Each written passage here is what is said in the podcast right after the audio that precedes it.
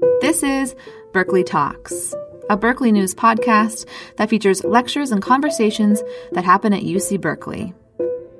Find more talks at news.berkeley.edu slash podcasts. And you can subscribe on Apple Podcasts or wherever you listen.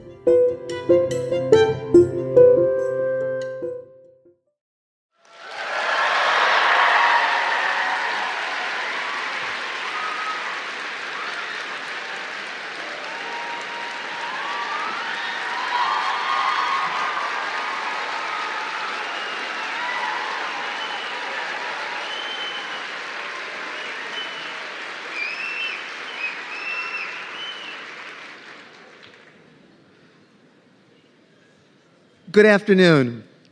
My name is Erwin Chemerinsky, and I'm tremendously fortunate to be the Dean of Berkeley Law. This is a very special occasion for us. It is the inaugural Herma Hill Kay Memorial Lecture. Herma Hill Kay taught at Berkeley Law for 57 years. She was the second woman to be on the Berkeley Law faculty. She spent a decade as dean, the first woman dean on the faculty. She was a mentor to literally thousands of students. She was an expert in many fields of law family law, conflicts of law, feminist jurisprudence. This is what I hope will be the first of many lectures to come in honor of Herma Hill Kay. And we could not possibly have a more distinguished speaker to be the inaugural Herma Hill Kay Memorial Lecture than Justice Ruth Bader Ginsburg.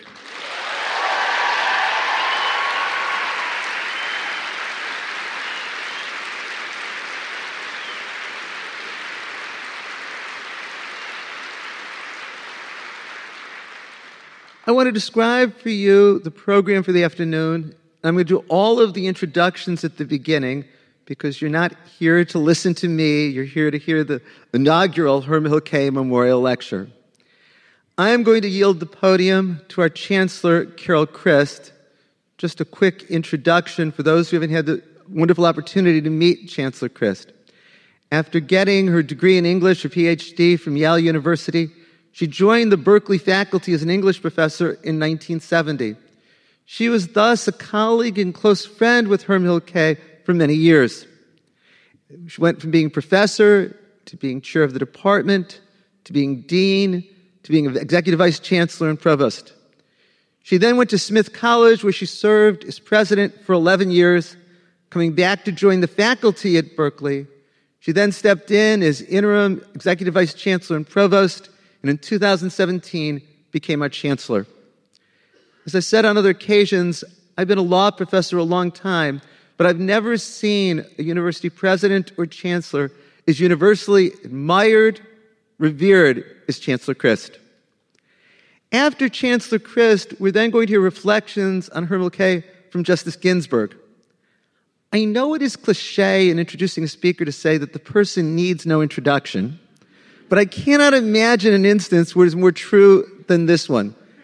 After all, this is the first justice in history who is widely publicly known by just initials. so, just a quick biography.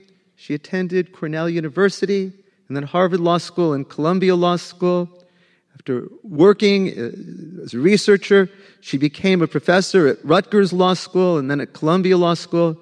She was the founder of the ACLU Women's Rights Project, and she litigated the initial landmark cases before the Supreme Court with regard to women's rights. She was appointed to the United States Court of Appeals for the District of Columbia Circuit by President Jimmy Carter. And in 1993, President Bill Clinton named her to be an Associate Justice on the United States Supreme Court. After Justice Ginsburg, we'll hear reflections from my colleague, Professor Pamela Samuelson. For Samuelson, went to the University of Hawaii and then to Yale Law School. She then became a very distinguished law professor, literally one of the leading figures in the areas of intellectual property law. She was also a colleague of and close friend to Herma Hill Kay for many years. I also must take a moment and thank Pam Samuelson and her husband Bob Glushko for originating the idea of having an annual Herma Hill Kay Memorial Lecture, for donating funds to get it started, and many of our faculty have also contributed funds. So I said this is a lecture series to go on for many years to come. Then the lecture itself will be a conversation between Justice Ginsburg and Berkeley Law professor Amanda Tyler. And my colleague, Professor Tyler, is seated obviously with Justice Ginsburg on the stage. Professor Tyler went to Stanford and then to Harvard Law School, clerked for Judge Guido Calabresi on the United States Court of Appeals for the Second Circuit, then had the wonderful privilege of clerking for Justice Ginsburg on the Supreme Court. After time in private practice, she was professor at George Washington University Law School and joined the Berkeley Law faculty seven years ago. She's an expert in areas such as civil procedure and federal courts. And I must thank Amanda here for all of her efforts in bringing Justice Ginsburg to be the inaugural lecture in the Herma Kay Memorial Series. Finally, before I leave the podium, I need to extend thanks. Putting together a large event like this is a tremendous amount of work, and many people in the law school really did work tirelessly to have it happen. So I want to thank Thembi Ann Jackson, who's the head of event service, Whitney Mello from the Dean's Office, Holly Johnson, who works in our development office, and I also want to thank our communication staff, especially Alex Shapiro and Rachel Deletto. And if I could, I'd love to have a round of applause for all of these people who put this event together.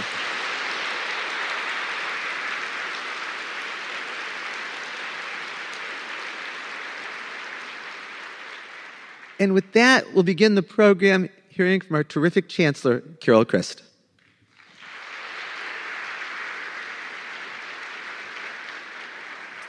Good afternoon, and thank you for joining us on this very special occasion. It's both a tremendous privilege and a true pleasure to welcome U.S. Supreme Court Associate Justice Ruth Bader Ginsburg to campus for Berkeley Law's inaugural Herma Hill Kay Memorial Lecture. Justice Ginsburg is one of the nation's most important legal minds. She's an embodiment of quiet yet forceful persistence. She's a feminist icon, and she's a role model for millions. Over more than half a century, she has fought for women's equality under the law, founding the Women's Rights Project at the ACLU, winning landmark victories in five of the six cases she um, argued before the Supreme Court, and supporting gender equality from the bench, even as she has herself opened doors for women that had been previously shut, becoming the first tenured woman professor at Columbia Law, and ultimately the second woman on the United States Supreme Court.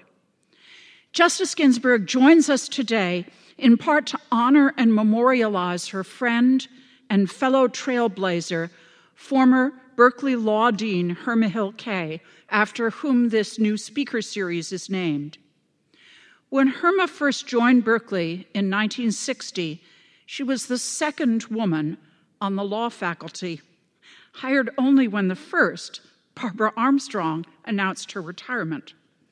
Despite encountering all manner of obstacles, Irma thrived here, becoming a leading scholar in three separate fields of law conflict of laws, family law, and sex based discrimination law. As a scholar of conflict of laws, she authored some of the most important works of the second half of the 20th century, including lectures on government interest analysis that she delivered at the Hague Academy of International Law in 1989. As an expert in family law, she was the primary drafter of the California Family Law Act of 1969, the nation's first no fault divorce law, and the Uniform Marriage and Divorce Act, which has served as a template for states' laws nationwide. And as a discrimination law scholar, in 1974, she co authored with then Professor Ruth Bader Ginsburg the first casebook on sex based discrimination.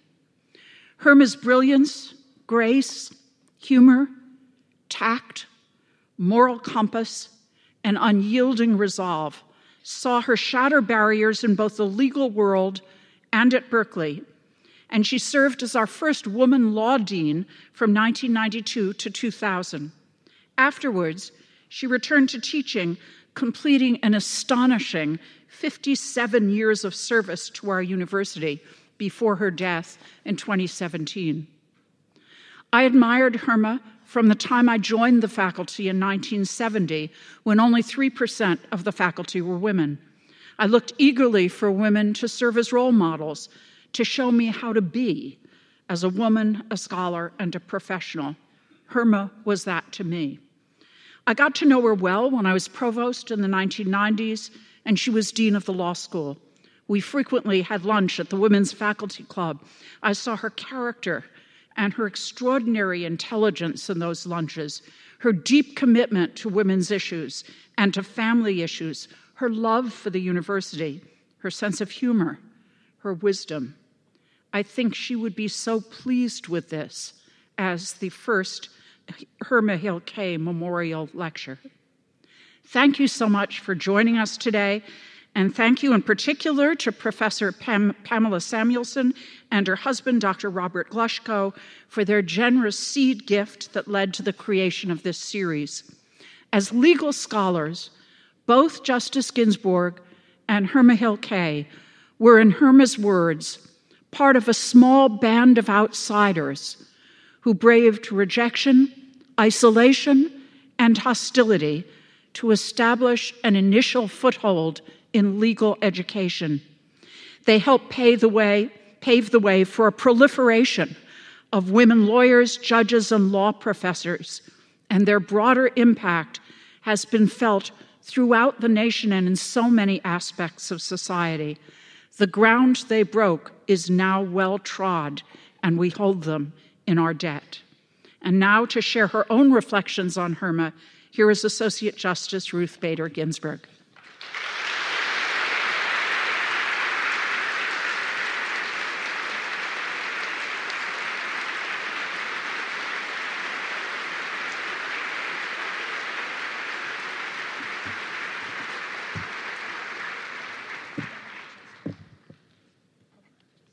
Herma Hill Kay was the 15th woman to hold a tenure track position at a law school accredited by the Association of American Law Schools.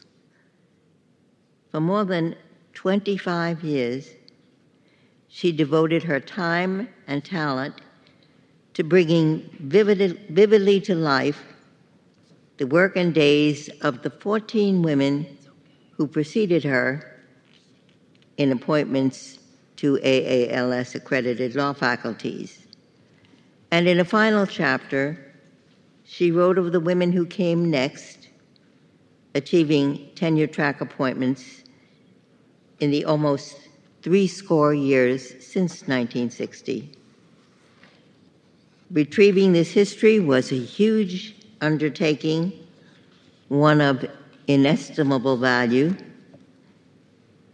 The book remains unpublished, but I know the Berkeley faculty wants genuinely to honor Herma, and so it will be relentless in making sure the work for which I wrote the introduction at Herma's request in August 2015 is soon in print. To tell the story of the first 14 Herma read their publications. She personally interviewed the nine still alive when she embarked on the project. And for all of them, she elicited the remembrances of colleagues when available and scores of students.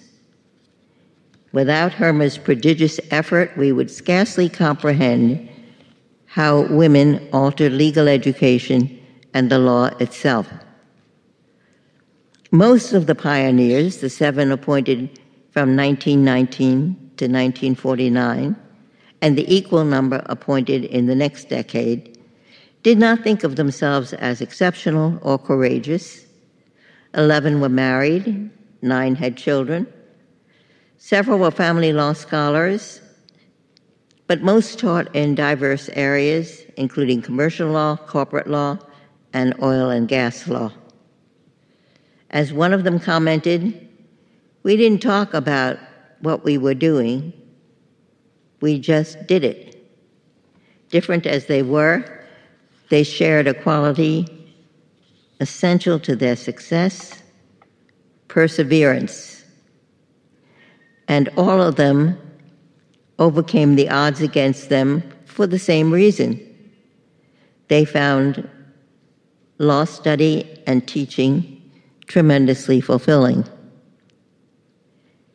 Reading Herma's manuscript more than four years ago, I found one thing missing. Herma told us almost nothing about herself.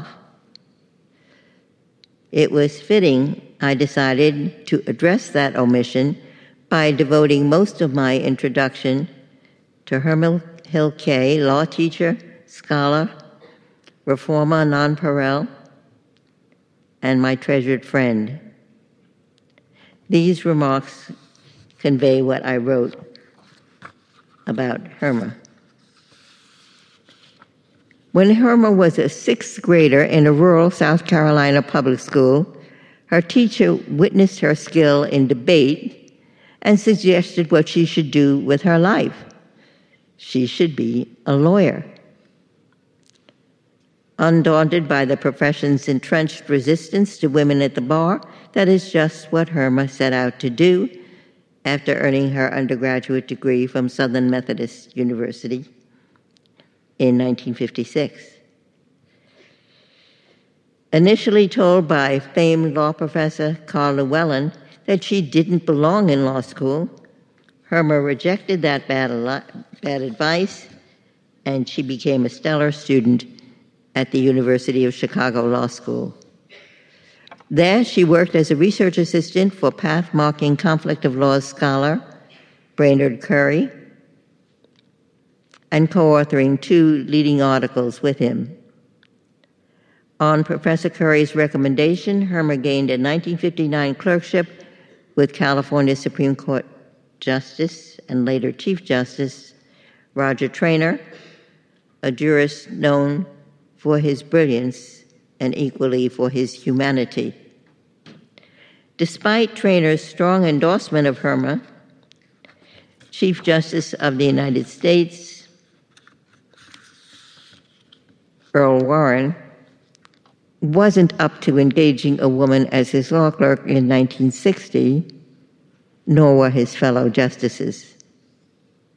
Traynor's recommendation carried heavier weight with the Berkeley Law Faculty, where Herma commenced her career in the academy and in just three years, in 1963, she became a full professor with tenure.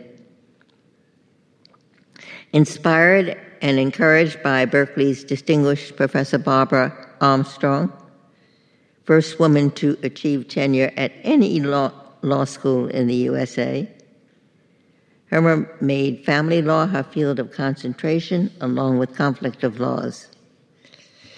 At a young age, uncommon for such assignments, in 1968, Herma was reported co reporter of the Uniform Marriage and Divorce Act, that endeavor of the National Conference on Uniform State Laws launched no fault divorce as an innovation that would sweep the country in 10 years. In the ensuing years in California and elsewhere, Herma strived to make marriage and divorce safer for women. Herma and I first met in 1971 at a Yale Law School sponsored Women in the Law conference. For the rest of that decade, she was my best and dearest working colleague. Together with Kenneth Davidson, then at SUNY Buffalo Law School, we produced in 1974 the first published set of course materials on sex discrimination and the law. Before our first conversation, I knew Herma through her writings. She co authored with Roger Cramton and David Currie the casebook I used in teaching conflict of laws. Her extraordinary talent as a teacher I knew well, had garnered many awards lectureship invitations, and visiting offers. I was also aware of Herma's reputation as a woman of style who had a private pilot's license, flew a Piper Cub weekly, and navigated San Francisco hills in a sleek yellow Jaguar. Herma had a remarkable quality not readily captured in words a certain chemistry was in play when one met her, something that magically made you want to be on her side. Herma's skill in the art of gentle persuasion accounted in significant part for the prominent posts she held in legal and academic circles. In 1973 and 1974, she chaired Berkeley's Academic Senate. From 1992 until 2000, she served as Berkeley Law School's Valiant Dean, meeting severe budgetary constraints by honing her skills as a fundraiser, planning for the law school's new home, promoting depth and diversity in faculty appointments, and making the place more user, user conscious and user friendly. An unflinching partisan of equal opportunity and affirmative action, Herma managed to reset Berkeley Law School's course to advance the admission of African American and Hispanic students after the initial shock of Proposition 209, California's strident anti affirmative action measure. Before and after her deanship, she served the university and the university senate in various capacities, sitting on or chairing, by her own reckoning, 50 zillion committees. Outside the university, she played lead roles in major legal institutions. She served on the executive committee of the ALS for four years and became ALS president in 1989. She chaired the association's nominating committee in 1992 and was a member of the Journal of Legal Education editorial board from 2001 to 2004. Herma was secretary of the American Bar Association's section on legal education and admissions to the bar from 1999 to 2001. She was an executive committee member of the American Bar Foundation from 2000 to 2003, and both council and executive committee member of the prestigious American Law Institute from 2000 to 2007. In the private philanthropic domain, she chaired the Russell Sage Foundation Board from 1980 to 1984 and the Rosenberg Foundation Board from 1989 to 19, from 1987 to 1989. For many years, she served as sole woman on the editorial board of the Foundation Press, and she counseled the then brand new Senator Dianne Feinstein on judicial appointments. In that capacity, she strongly supported my nomination to the U.S. Supreme Court in 1993. Herma was a proponent of interdisciplinary education, team teaching law and anthropology with Laura Nader in the early 1960s, and later law and psychiatry with Irving Phillips. As Dean of Berkeley Law School, she launched the Center for Clinical Education and made clinical experience a mainstay of the curriculum. At the Hague Academy of Private International Law in the summer of 1989, she delivered a series of influential lectures defending Pre- Professor Bernard Currie's interest analysis approach to resolving conflict of laws, showing how stunningly she could perform outside an academic milieu. In 1978, she argued flawlessly before the U.S. Supreme Court the Hisquierdo gender discrimination case. I was in the audience. It was Herma's first argument before a federal appellate bench, and it could not have been better. A new chapter opened in Herma's life in 1975 when she married psychiatrist Carroll Brodsky, widowed father of three boys, the youngest 12, the older boys in their teens. Carroll was as loving and supportive as a partner in life can be. Each week during Herma's deanship, Carroll sent a gorgeous floral display to brighten the dean's workspace. And although Herma stopped piloting planes when she took on the joys and burdens of family life, she became an avid swimmer and an accomplished gardener, growing roses and orchids on the balcony of her Telegraph Hill apartment.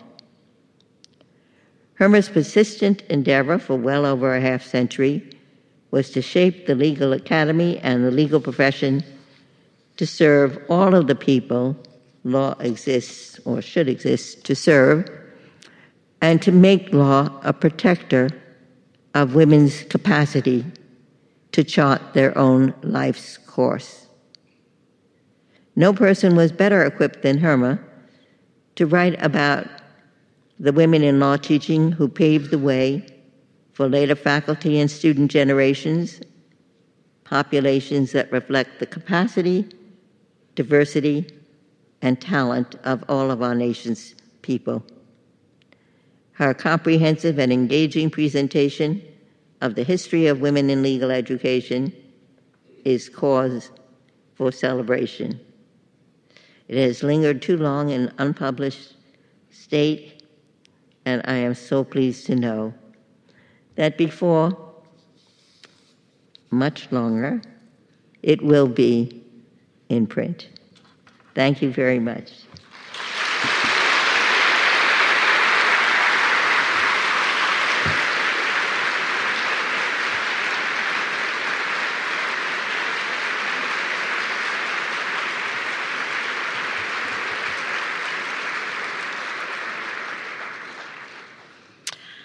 Thank you, Justice Ginsburg, for this enormous tribute to Herma Hill Kay. Uh, I am here, uh, like the Justice, to pay tribute to uh, Herma Hill Kay. Um, uh, relatively few of the people who are here today uh, had the benefit of having uh, Herma either as a colleague or as a, a, a teacher. Um, I had the pleasure of having both of those experiences, uh, but partly I want today uh, to uh, uh, help you understand how important she was to the law school, to the legal profession, and how much she did. so that was one of the reasons that we decided to create this this lecture series so that you would know what an amazing person Herma Kay was uh, and how lucky we were to have her uh, as uh, our dean for a period of years and uh, a colleague at the law school, as you heard, for uh, 57 uh, years, which is amazing. Um, so I'm actually going to talk about um, her mostly through pictures.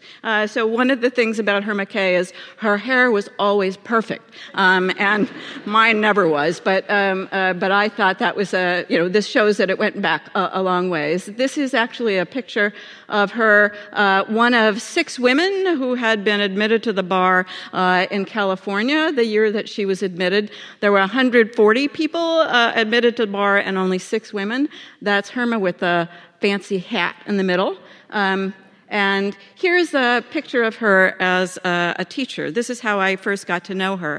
Uh, I had moved to, uh, uh, to San Francisco in the hope of building up residency in the state of California so that I could go to Berkeley Law School um, uh, the following year. I was working as a paralegal, and somehow I found out about the class that she was teaching in the evening about women in the law. And I said, I want to know what it feels like to go to law school. I want to have a, an experience like this. So every week after I finish my job. I'd basically get in the BART and come over and uh, par- participate in this uh, class. Uh, and I learned so much. And one of the things that I learned is that women aren't treated, uh, or weren't at that time, treated as, uh, as equals of men. Uh, and I thought that was outrageous. And so that actually helped motivate me uh, further to go to law school uh, and to have Herma as my uh, as my uh, inspiration. Uh, and of course, part of the reason why we're doing this lecture series is I'm only one of many thousands of women, uh, in particular, who were inspired by her and who were mentored by her and who had the luck to have her as a as a teacher. she was as good a teacher to the men as she was to the women. One of the things that I liked about her was that she liked everybody. Uh, and she was so good in the classroom, she won awards for teaching as well as so uh, for so many other things. This is actually a picture of her uh, as the dean of the law school, the first woman, uh, as you know, uh, to have been named uh, for uh, uh, as the dean, uh, first woman to be named as the dean of this particular law school.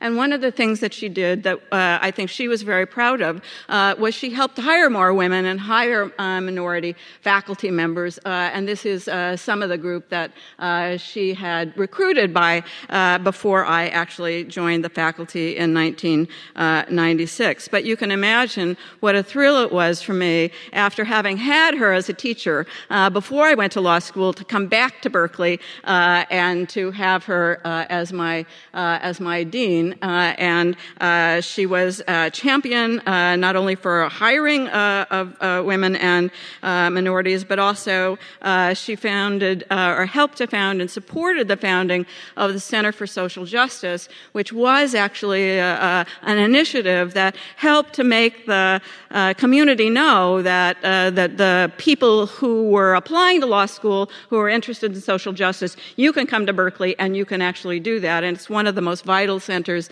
uh, that we have now uh, at the law school. She also championed uh, the hiring uh, uh, of and the creation of in-house clinical legal education, uh, initially there was some resistance uh, about uh, about doing that uh, because it's very resource intensive, and for some faculty it just seemed like skills training. Uh, but in fact, uh, Herma and Eleanor Swift, who helped create this Center for Clinical Legal Education, were just prescient in kind of realizing that experiential learning is a really important and valuable part of what law school can offer. So Here's a, a, picture of her with some of the deans, the former deans of the law school, uh, in the same suit. Uh, but I wanted to actually also convey what a vital person she was, what a great sense of humor she had, uh, and how much she actually uh, tried to make life kind of interesting. So there's her with her plane, uh, with a dog. Look at how elegant she is uh, in her black tie uh, outfit.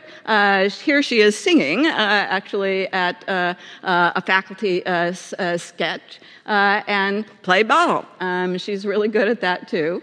Um, and she helped uh, to oversee the construction of uh, what became uh, South uh, the sort of the, the building that many of us, North Addition that many of us have.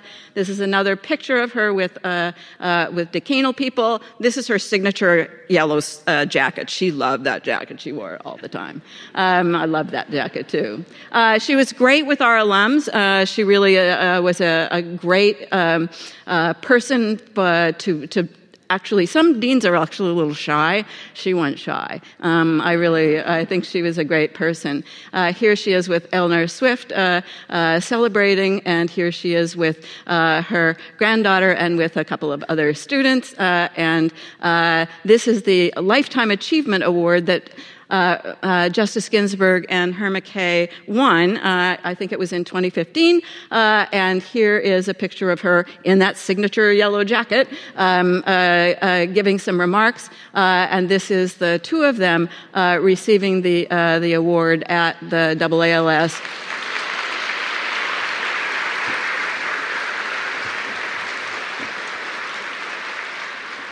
And with that, I'll, I'll let you see two of her uh, for the rest of the uh, afternoon. Thank you.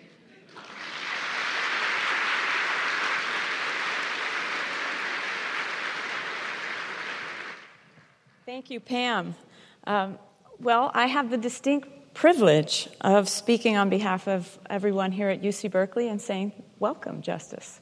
We are very thrilled to have you here and to have you here for such a very special occasion, honoring Herma Hill Kay. Now, as everyone knows, you have recently had your fourth bout with cancer, so I have to ask, how are you? Compared to how I was six months ago, very well. Wonderful. Wonderful.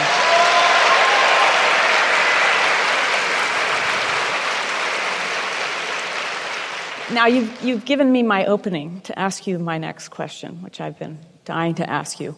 As everyone here probably also knows, I believe you're the only Supreme Court justice whose personal trainer has published a workout book around your regimen. So I, I have to ask. Oh, and I know you're also a regular at the Justice's gym. Are, are, you, are you back at the gym?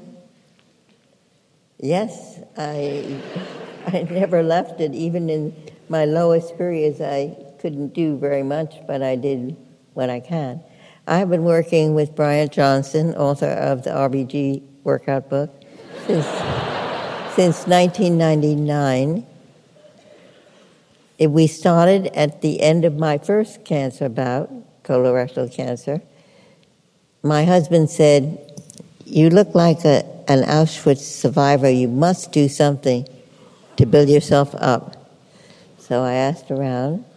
Bryant, uh, when he's not training, is uh, on the clerk's office staff at the U.S. District Court for the District of Columbia. We have been working together since 1999. Well, uh, just have to let me know when you're ready to run a marathon with me. I'm not quite up to that, but but I do push-ups, planks, front and side, lots of weight-bearing exercises. The Bryant, for a time, also helped Justice Breyer and Justice Kagan. We'll have to ask him when we get here who his favorite client is. So, I, I wanted to say a few words at the outset about Herma Hill Kay. As, as your remarks highlighted, you two were friends going back decades, and you two actually graduated from law school the same year, 1959, but as you said, you met years later. And it's, it's really um, exciting and interesting to me, and I think will be to the audience, that you wrote the first book on gender discrimination in response to requests from your students. And a little known fact is that the women of Berkeley Law had a huge celebration when that book came out here. And another thing that you mentioned uh, is that the first woman appointed as a law professor at an ABA and ALS approved law school was here, Barbara Nachtrieb Armstrong. She was appointed in 1919, which is exactly 100 years ago. And so that's something that we're very proud of here at Berkeley. Now, Herma, as I think you mentioned, was the 15th professor, woman law professor appointed at such a school, and you were the 19th. Um, and you talked about Herma's book and how important it is that we preserve it. And I, I just have to say that I, I'm really excited to see it and to see your introduction and her um, chronicling of the stories of these first women law professors in print. So hopefully we will see that within the next year. And maybe we'll be able to entice you back for a celebration. Now, I want to talk a little bit about your life. I have read that you um, have said on occasion that you were not thinking that you would be a lawyer when you were a kid. But I've also recently been reading a book that you put together, which is a compilation of things that you've written. And in it, in, there is a passage from uh, something that you wrote for your student newspaper when you were 13 years old. And you talked in that piece about the importance of, among other things, the Magna Carta, uh, the English Bill of Rights, and the Declaration of Independence. Now, I'm not sure, but that sounds like somebody who's thinking she might become a lawyer.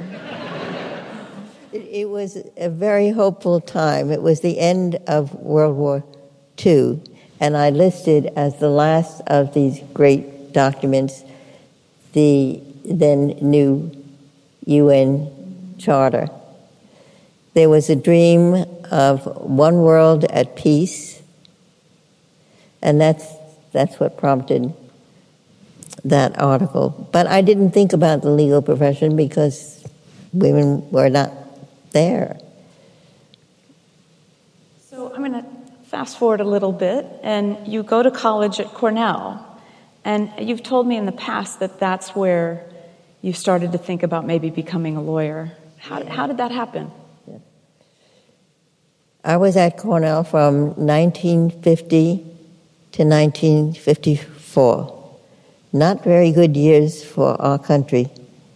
There was a huge Red Scare, and there was a senator from Wisconsin, Joe McCarthy, who saw a communist in every closet and who was holding people before the House Un American Activities Committee, the Senate Internal Security Committee, and badgering them about organizations they had belonged to, socialist organizations, in the height of the Depression in the 1930s. I was then a research assistant to a great teacher, Robert E. Cushman. He taught constitutional law to undergraduates. And he wanted me to be aware that our country was straying from its most fundamental values. He pointed out that there were lawyers standing up for people, called before the investigating committees, lawyers who were reminding our Congress that we have a First Amendment guaranteeing us the right to think, speak, and write as we believe and not as a big brother government tells us is the right way to think, speak, and write. And also that we have a privilege against self incrimination. So, uh, reading about what those lawyers were doing, I got the idea that being a lawyer was a pretty nifty thing.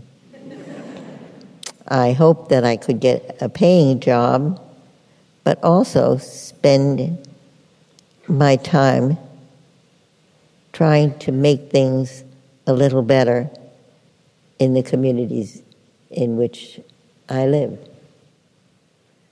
Now, something else happened when you were at Cornell. You, made a, you, you met, excuse me, a certain handsome member of the golf team named Marty Ginsburg. So, what was different about him as opposed to some of the other guys on campus? I said, um, Marty was the first boy I ever dated who cared that I had a brain. You know, we started out as best friends. Marty had a girlfriend at Smith College, and I had a boyfriend at Columbia Law School. But there was a long, cold week in Ithaca.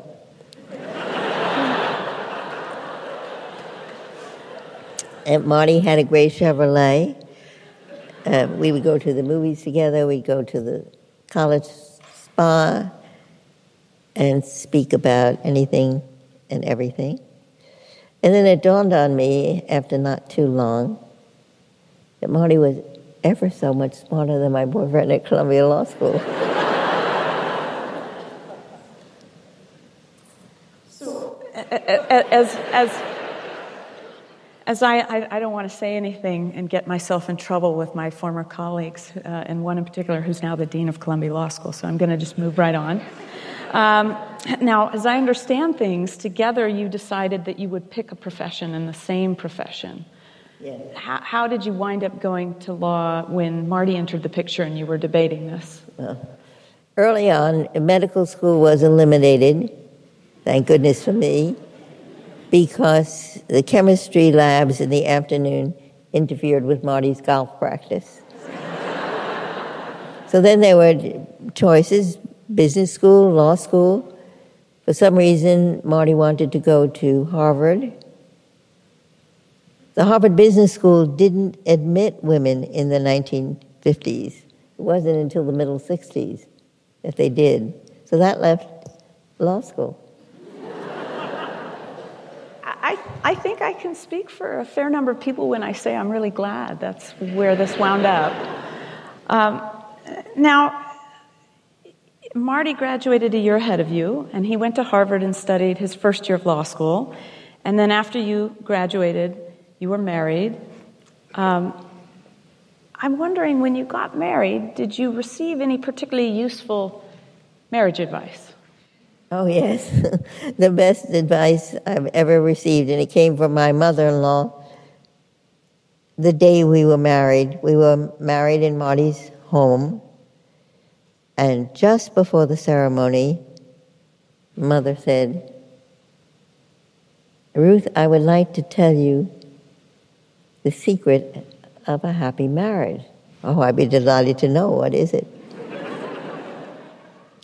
it helps every now and then to be a little deaf. so if an unkind or thoughtless word is spoken, you just tune out, you don't hear it. Now, that is advice I have followed not only in a marriage uh, for 56 years, but also to this day in dealing with my colleagues.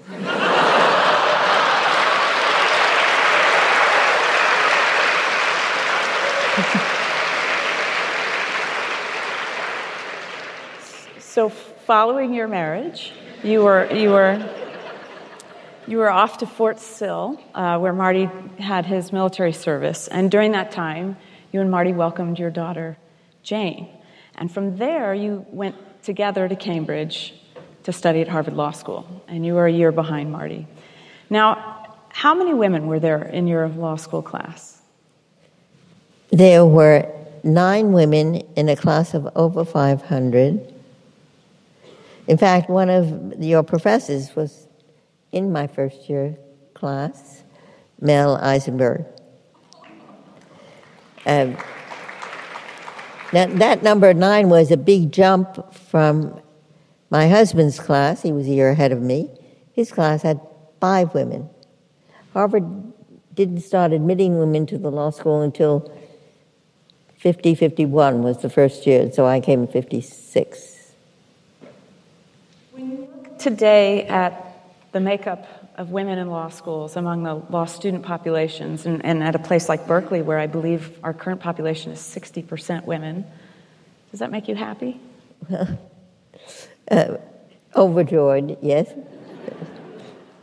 that at long last, women are welcomed at the bar and on the bench. So, when you were in law school, you were also a mother. Um, and you have said before that having Jane while you were in law school was not a burden, but was actually an advantage. Can you say something about that? One else tend to be consumed by their law studies. My life had balance. I went to class in the morning I wasted no time. I studied in between classes. But then at four o'clock, when the babysitter left, that was Jane's time. We went to the park. We played silly games.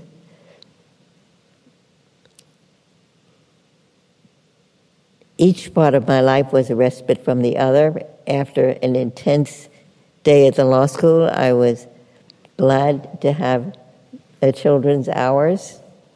And then when Jane went to bed, I was ready to go back to the books. But I think it was appreciation that there is more to life than law school that accounts for how I did. You are, without fail, the hardest working person I have ever met. And I have often wondered whether your legendary work ethic derived from your law school years, because uh, as many people know, Marty became, uh, Marty was diagnosed with cancer while you were in law school together. And I think it's probably fair to say you were faced with rather extraordinary circumstances with all that you had on your respective plate. How did you manage everything during that period? Marty was diagnosed with a virulent cancer, there were precious few known survivors. He first had massive surgery, and in those days, I would take my classes in the morning. I had uh, enlisted very good people to be note takers in all of his classes. I would then go to Mass General, come home and take care of Jane. Then, after his surgery, he had massive radiation for six weeks every day. And those days there was no chemotherapy, there was only radiation, and it wasn't pinpointed. It was. So his routine was he would go to the radiation session, come home, get sick, fall asleep. He'd wake up about midnight, and between the hour of midnight till two in the morning, whatever he ingested for the day, um, well, maybe that was part of making Marty so eager to get me out of the kitchen. but in any event, um, he would then go over the notes that I had collected for him. And he would dictate to me his senior paper, which was on loss corporations. Tax subject, no doubt. And, and then when he, when he was well enough, he had private tutorials that his classmates would come to our apartment and bring Marty up to speed. He, he attended two weeks of classes that final semester, and he ended up with the highest grades he had ever gotten in law school because he had the best teachers, his own, his own classmates. But we never, um, we just took each day as it came and we were going to prevail.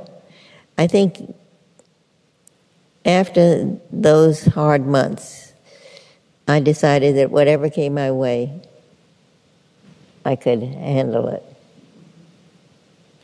When you look back, was there any silver lining to Marty getting sick so early in your family? Well, one was, and I know now from my own personal experience, if you have survived cancer, you have a zest for life that you didn't have before. That you count each day as a blessing. Now, because Marty graduated a year ahead of you, um, and he accepted a job in New York, as everyone knows, you and Jane moved to New York with him, and you enrolled at Columbia Law School, where you took your final year. You graduated tied first for your class, and finding a job, notwithstanding Harvard Law Review, Columbia Law Review, graduating with such honors, was very difficult. But you were able to get a clerkship, and one of your great mentors, Professor Gerald Gunther, helped secure it. But he had to secure it under rather interesting terms. How, how did he do that? I graduated from law school in 1959. There was no Title VII, there was no anti discrimination in employment law. So employers were upfront about wanting no lady lawyers. Some of the sign up sheets for interviews that were posted at Columbia said men only. very few firms were willing to take a chance on a woman, but no firm was ready to engage a mother. So uh, Jerry Gunther, who later became a distinguished professor at Stanford Law School, was determined that he would get me a clerkship, and he called every Second Circuit judge, every Eastern District of New York judge, every Southern District. And then he settled on one who had been a Columbia College graduate and a Columbia Law School graduate, always t- took his clerks from Columbia. And he said, uh, My recommendation for you this year is Ruth Bader Ginsburg. And the judge said, well, her record is good. And I've had women clerks, so that's not a problem. But this is a difficult job, and sometimes we have to work late at night. sometimes even on a Sunday. And I can't risk that she won't be there when I need her. So Gunther gave the judge an offer he couldn't refuse. He said, Give her a chance. And if she doesn't work out, there's a young man in her class who's going to a downtown firm who will come in and take over. That was the carrot. The stick was if you don't give her a chance, I will never recommend another Columbia Law stu- student to you. The, the, the huge challenge was to get your foot in the door, to get the first job. If you did, you usually did it at least as well as the men, so the second job wasn't that same hurdle. I compare my experience with Justice O'Connor, who went to Stanford Law School, had very good grades. No one would hire her. So what did she do? She volunteered to work for a county attorney free for four months. And her proposal was if you think I'm worth it after four months, you can put me on the payroll. And that's how Sandra got her first job in, in the law. It was that first job that was a, a high hurdle. I, I've often told, uh, repeated Sandra's comment. She said, Suppose you and I had gone to law school in days when there was no barrier to women. Where would we be now? Now we would be retired partners from some large law firm. But because we didn't have that path available to us, we had to find a different one, and we both ended up on the U.S. Supreme Court.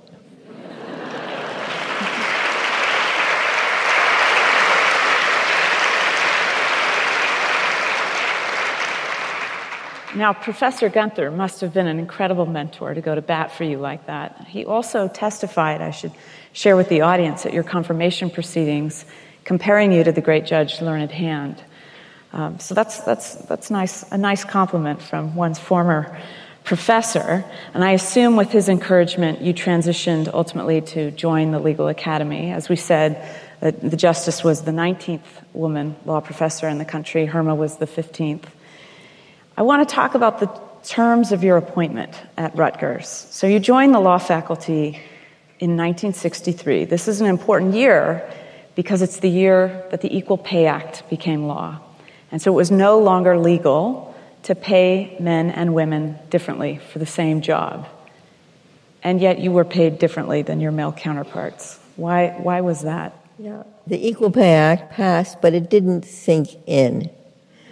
And when the good dean at Rutgers, and he was a very good dean, told me I would have to take a substantial cut in pay, I said I expected that. I knew that Rutgers was part of a state university and didn't have a large budget. But when he told me how much, I was taken aback. And I asked how, how much a man who had about my same uh, years in law school, same experience after, was paid. The dean's answer was Ruth, he has a wife and two children to support. You have a husband who has a good paying job with a New York law firm. That's the way the thinking was.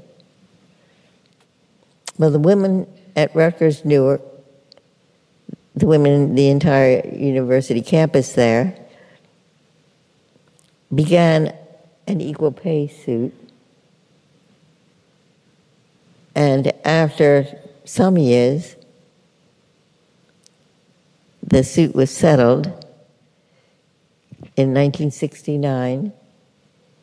The lowest increase that any woman got was $6,000, which in those days was a lot more than it, than it is today. But it, it took a while for employers, including academic employers, to appreciate first that the Equal Pay Act was law, and then that Title VII really did prohibit gender based discrimination. On that note, I, I've wanted to ask you about what happened in your second year of teaching at Rutgers when you found yourself on a year to year contract. You did not yet have tenure, and um, you were pregnant with your second child, your son James. There weren't a lot of women around, and there presumably weren't maternity leave policies and the sort of things we take for granted today. How did you navigate that? I didn't tell my colleagues that I was pregnant.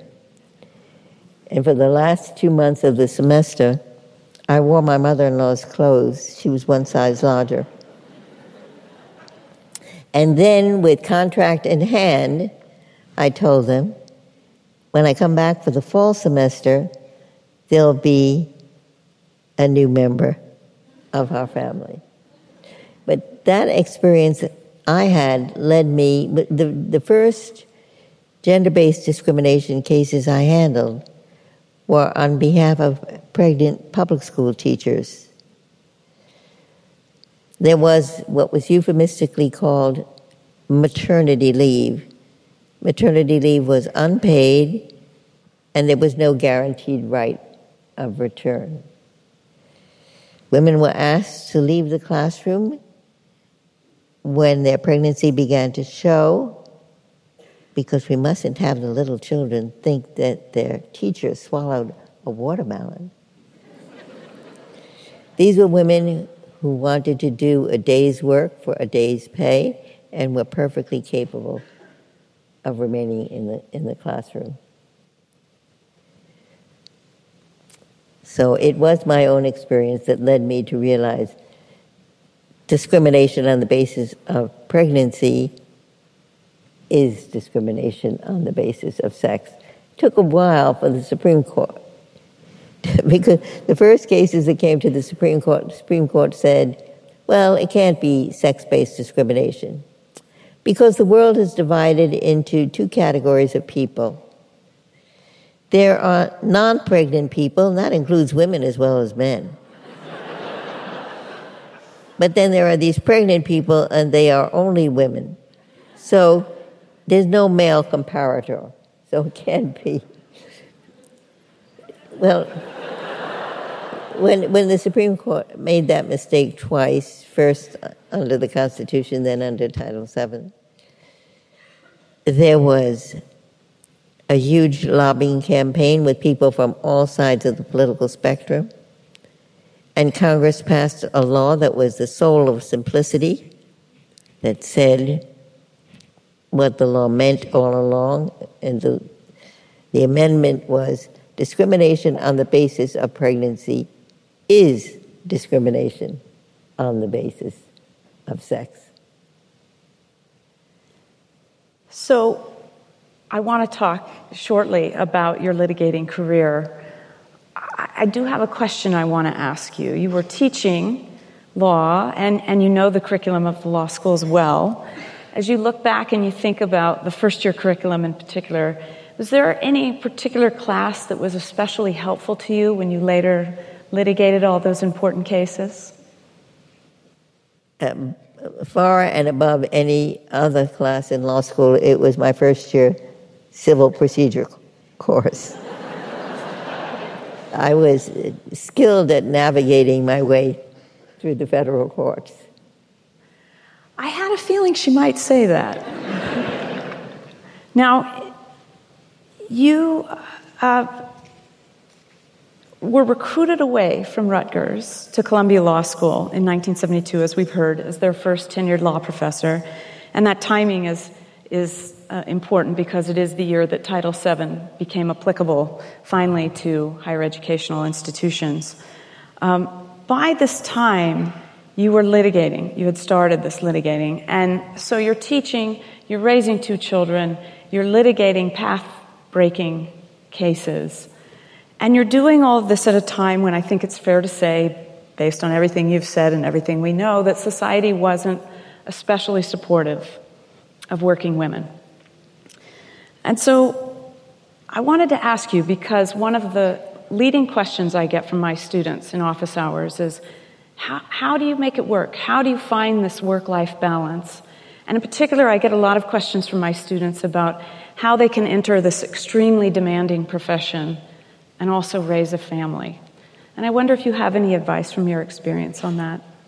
Well, my number one advice is choose a partner in life who thinks that your work is as important as his.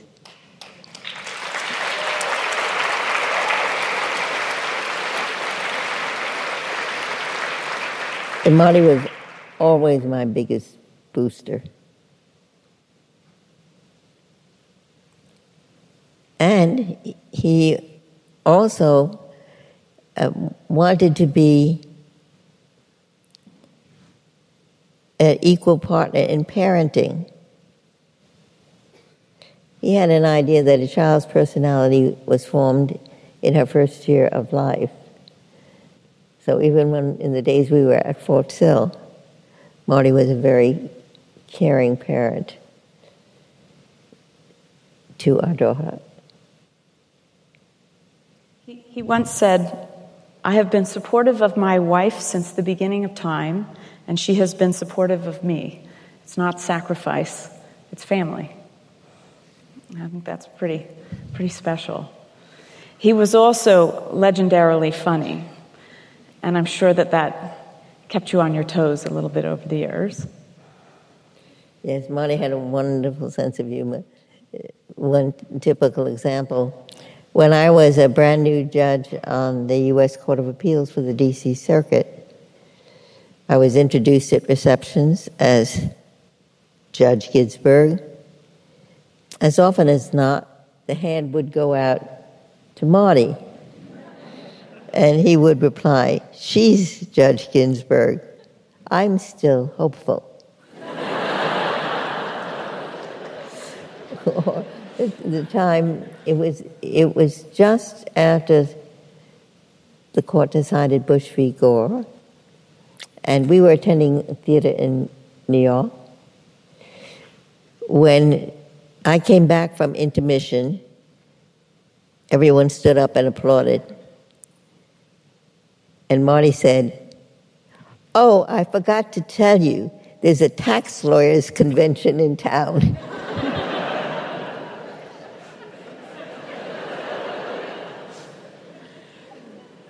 Now, Marty was so important for so many reasons in your life, but not the least of which is he handed you the tax court sheets that led to that first case in a series of cases. Um, Moritz. Moritz. Yeah. And that case wound up proving to be a gold mine. It was over a $600 deduction. The two of you litigated it together. Ultimately, you prevailed in the Tenth Circuit, and a lot of this is told in, in a recent movie on the basis of sex. The movie, it, by the way, it, the script was written by my nephew. And I asked him why, why did you pick the Moritz case? Because it didn't go to the Supreme Court. And he said he wanted to tell the story of a marriage as much as the story of the development of a legal strategy. So Charles E. Moritz had a mother. He took good care of her, though she was 93. He was a book salesman, and in order to work, he hired a nurse to take care of his mother. At the time, the tax code gave a deduction, $600, not a whole lot. to a person who took care of a child, an elderly parent, an infirm relative of any age. The deduction was available to any woman or any married or divorced man. Charles E. Moritz was a never married man, so he didn't fit. He argued his own case in the tax court. He filed a brief that was the soul of simplicity. It said, If I were a dutiful daughter, I would get this deduction. I'm a dutiful son. It should make no difference. I, I, once read something that Marty wrote about this, or maybe it was a speech in which he said it was the best legal brief he ever read. so, this case was so important because uh, it didn't go to the Supreme Court, but it, the government tried to take it to the Supreme Court. And they did something in their briefing that was very helpful to you as you launched the Women's Rights Project. Uh, yes. The, uh, Congress had already amended the law so any person could get the deduction. So there was no continuing a problem. But the government urged the Supreme Court to take the case nonetheless because the Tenth Circuit decision cast a cloud of unconstitutionality on dozens of federal statutes. Now, these were pre computer days, but the Defense Department computer did uh, provide every single provision of the U.S. Code that differentiated on the basis of sex. So there it was, right out in front of us, all the laws that needed to be changed or eliminated through legislation if you could do it, if not through litigation. So it, it was it was our roadmap. It was a pearl beyond price that, to have that that list of federal statutes that differentiated on the basis of gender, and most of them fit in with the way the laws were operating at the time. That is, man was considered the breadwinner, and a spouse would get benefits as a dependent. If a woman was the breadwinner, there were no benefits for her spouse because women were considered at best pin money earners. Their main job was home and family life. A man winning bread to su- support the family. What we needed to do was to break down that separate spheres, spheres notion and have Congress use neutral terms, wage earner, not male. And the same for child care. You know, one of my favorite cases was the Wiesenfeld case. It was a, a man whose wife died in childbirth. Congress had provided for benefits for a widow who has the care of a young child, but not for a widower. So my client, Stephen Wiesenfeld, was bound and determined not to work full time till his child was in school full time. And he thought that with the Social Security benefits and the earnings that he, he could make and still keep the benefits, he would have enough to take care of himself and his son. But those benefits were available only to widows, not widowers. The Supreme Court was a little puzzled by that case.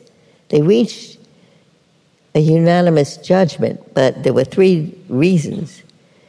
Justice Brennan, who wrote for the majority, said Stephen Wiesenfeld is feeling the harm, but the discrimination was against his wife as wage earner. She paid the same Social Security taxes as a man, but she doesn't get the same protection for her family. A few of them thought it was discrimination against the male as parent because the male parent wouldn't even have the opportunity to care personally for his his child. He would have to work full time to support the family. Then there was one who later became my chief. He was then Justice Rehnquist. He said, This is utterly irrational from the point of view of the baby. Why should the baby have care of a sole surviving parent if that parent is female, but not if the parent is male? So the court was getting the message, Congress was too, and this separate spheres mentality was passe. So I was researching about you and Herma for this event, and you wrote some years before that in the foreword to your book uh, that although men historically have gained the greater share of power and prestige, they are no less trapped in their assigned roles. And so it was as though you foresaw that this was going to be a good path for litigation to finally have the justices understand and see discrimination. That being said, as you look back on your arguments, there are two arguments in which you spoke for over 10 minutes uninterrupted.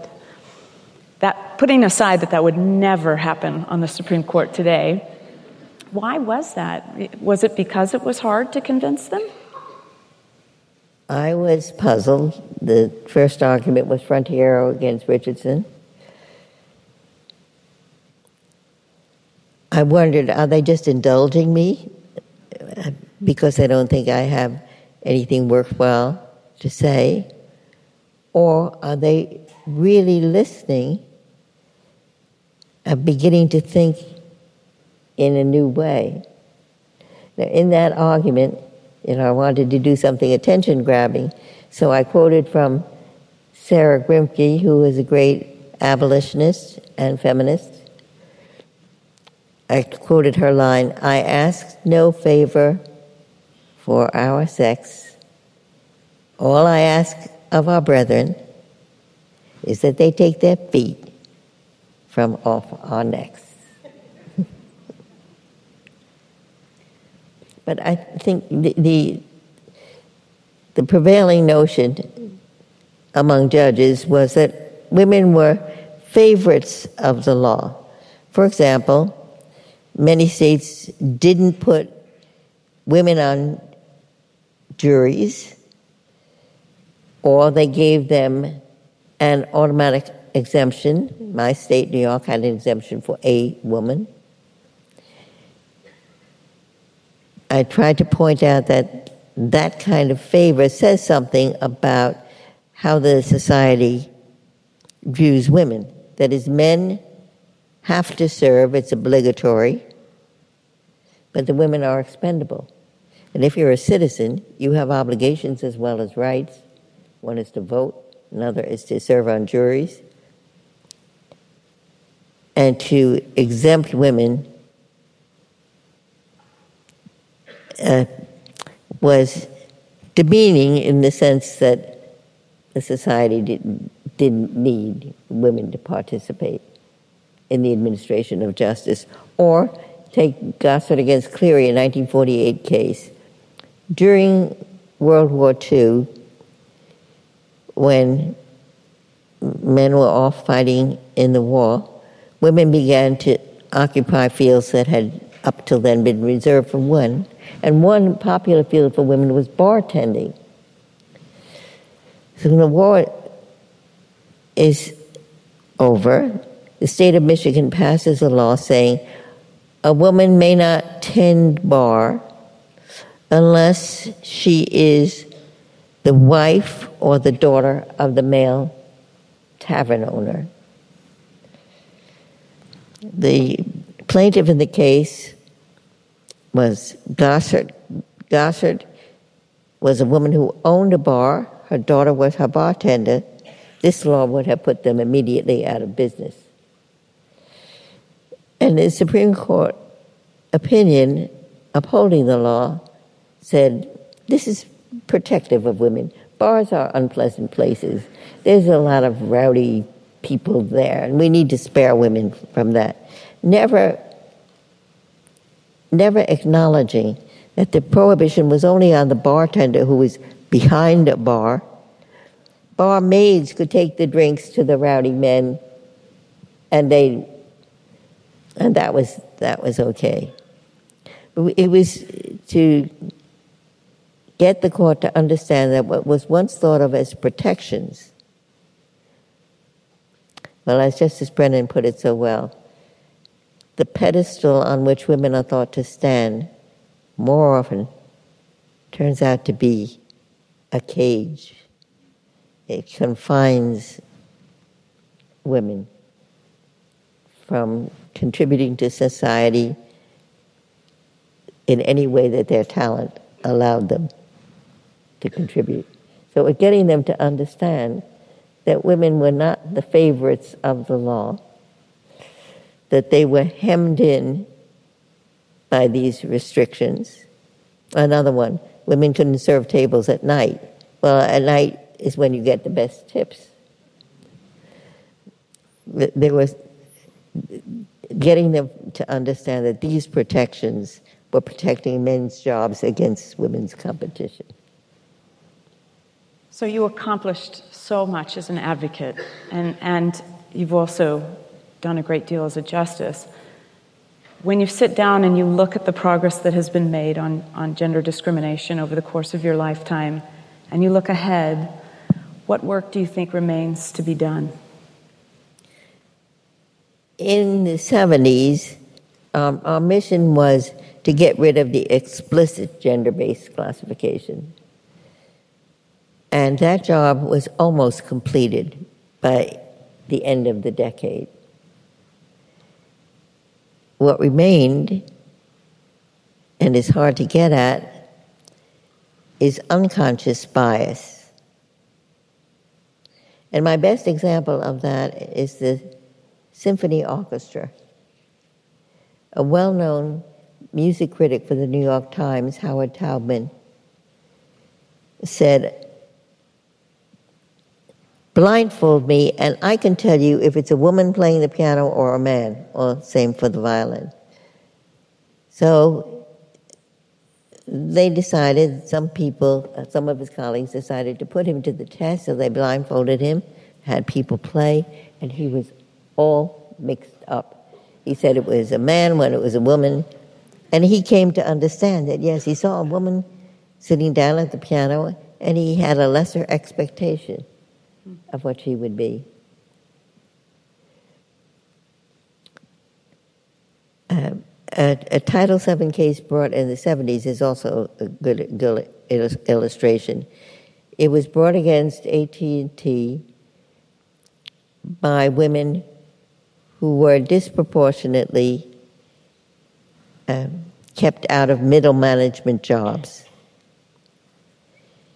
The women did as well as the men, on all the criteria, except the very last one, which they called the total person test.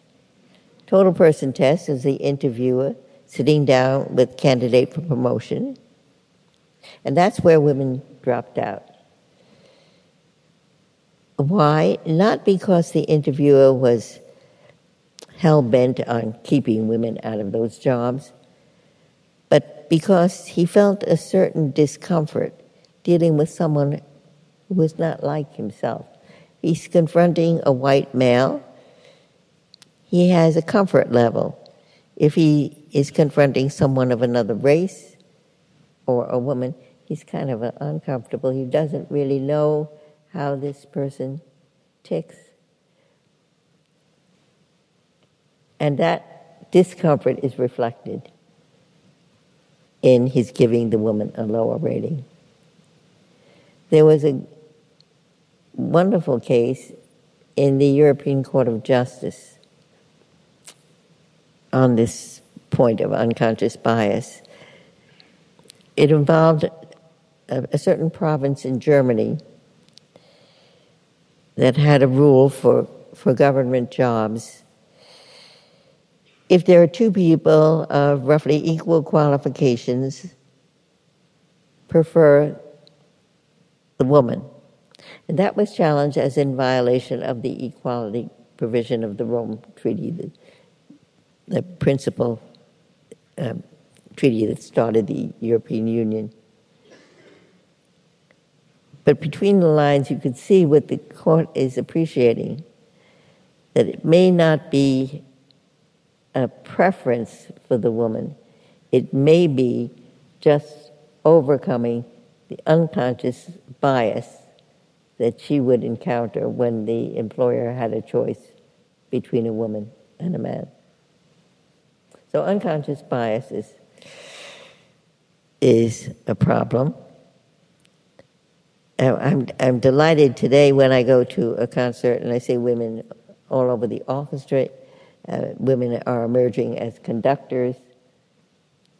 In my growing up years, that was beyond uh, imagining.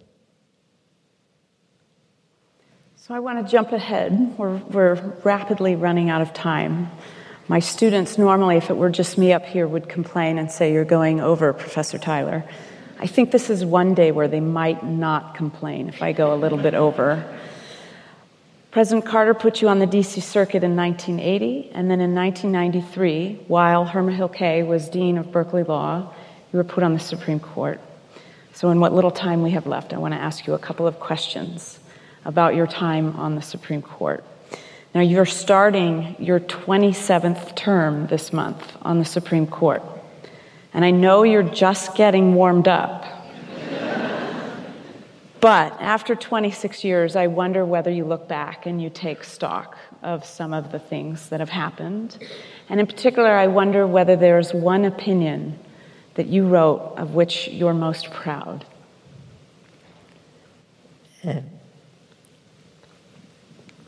That's a little like of my four grandchildren.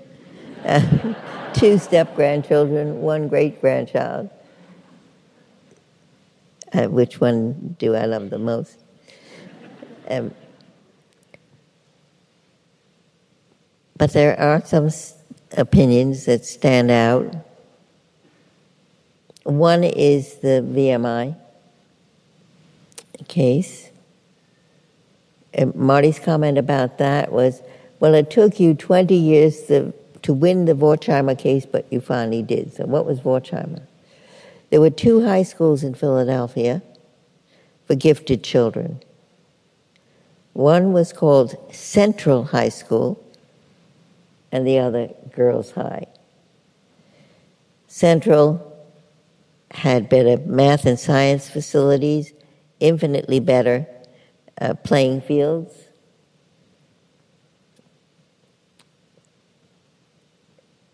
when that case came to the Supreme Court, the district court had held in favor of the plaintiff. The Court of Appeals reversed two to one, so the, the tally was two to two. And then the Supreme Court affirmed the Third Circuit's wrong decision uh, by an equally divided court. VMI was the same kind of case the state of Virginia was making an opportunity available to men that was not available to women. I was sometimes asked, well, what woman would want to go to VMI and go through that rigorous training and the rat line? And I said, well, I wouldn't. Probably you wouldn't either. But there are women who want to go to VMI and meet all the qualifications, the state can't leave them out. VMI decision is now, I was a couple of years ago to celebrate the 21st anniversary of the decision. They are so proud of their women cadets who want to be engineers, nuclear scientists. They like being exposed to the same rigorous training. They live in the same Spartan quarters that the men do.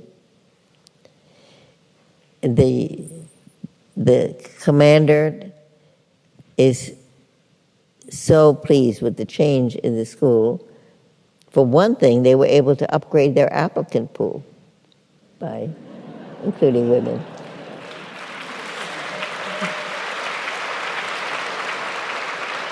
In another case that I love, so some of my favorite opinions on dissents, is Lilly Ledbetter's case.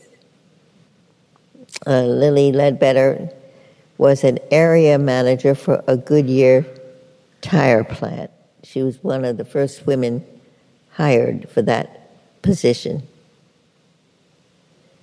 One day, she found in her mailbox a slip of paper with a series of numbers.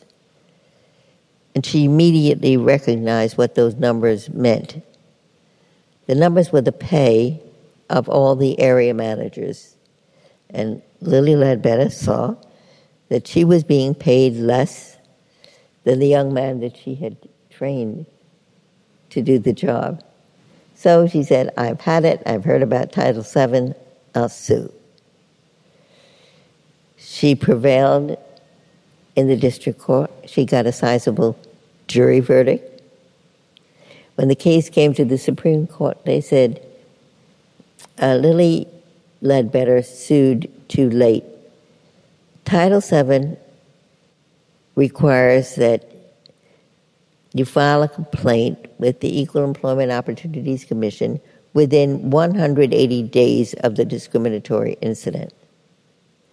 And Lilly Ledbetter, you've been working there a dozen years. You're much, you're way out of time.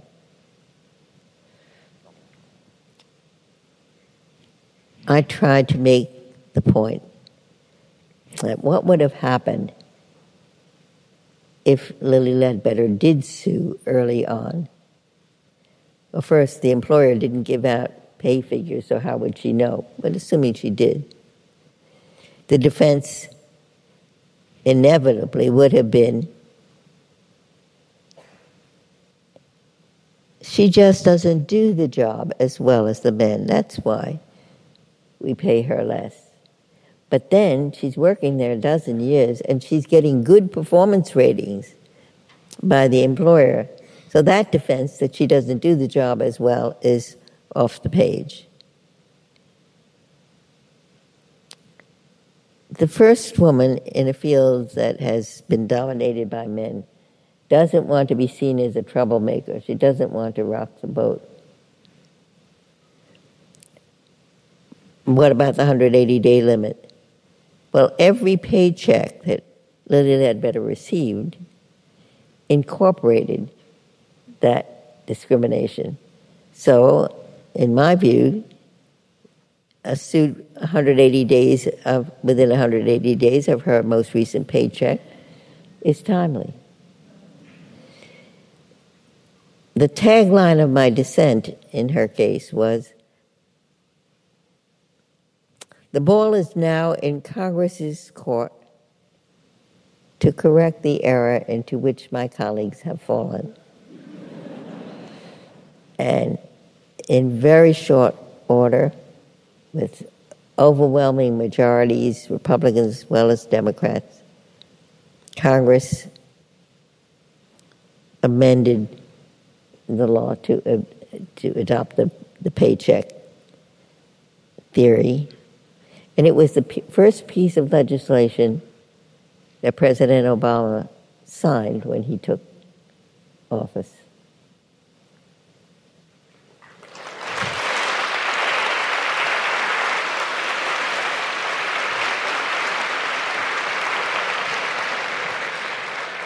Justice, I could sit here and do this all day, but I suppose at some point we have to stop, and unfortunately, I think we're at time.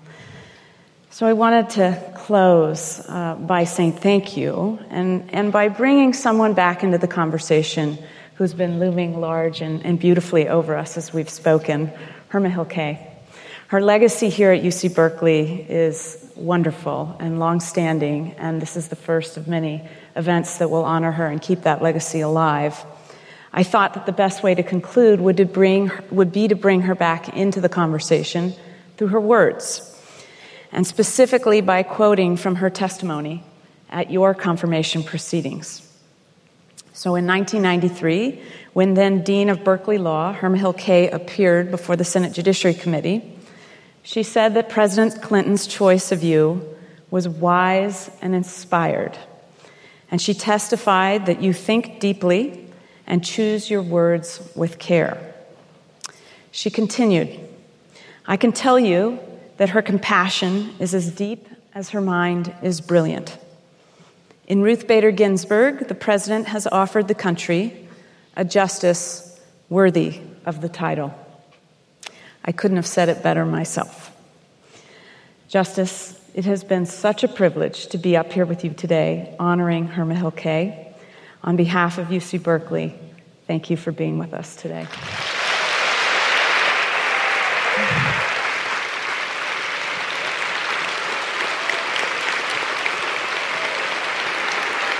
Thank you.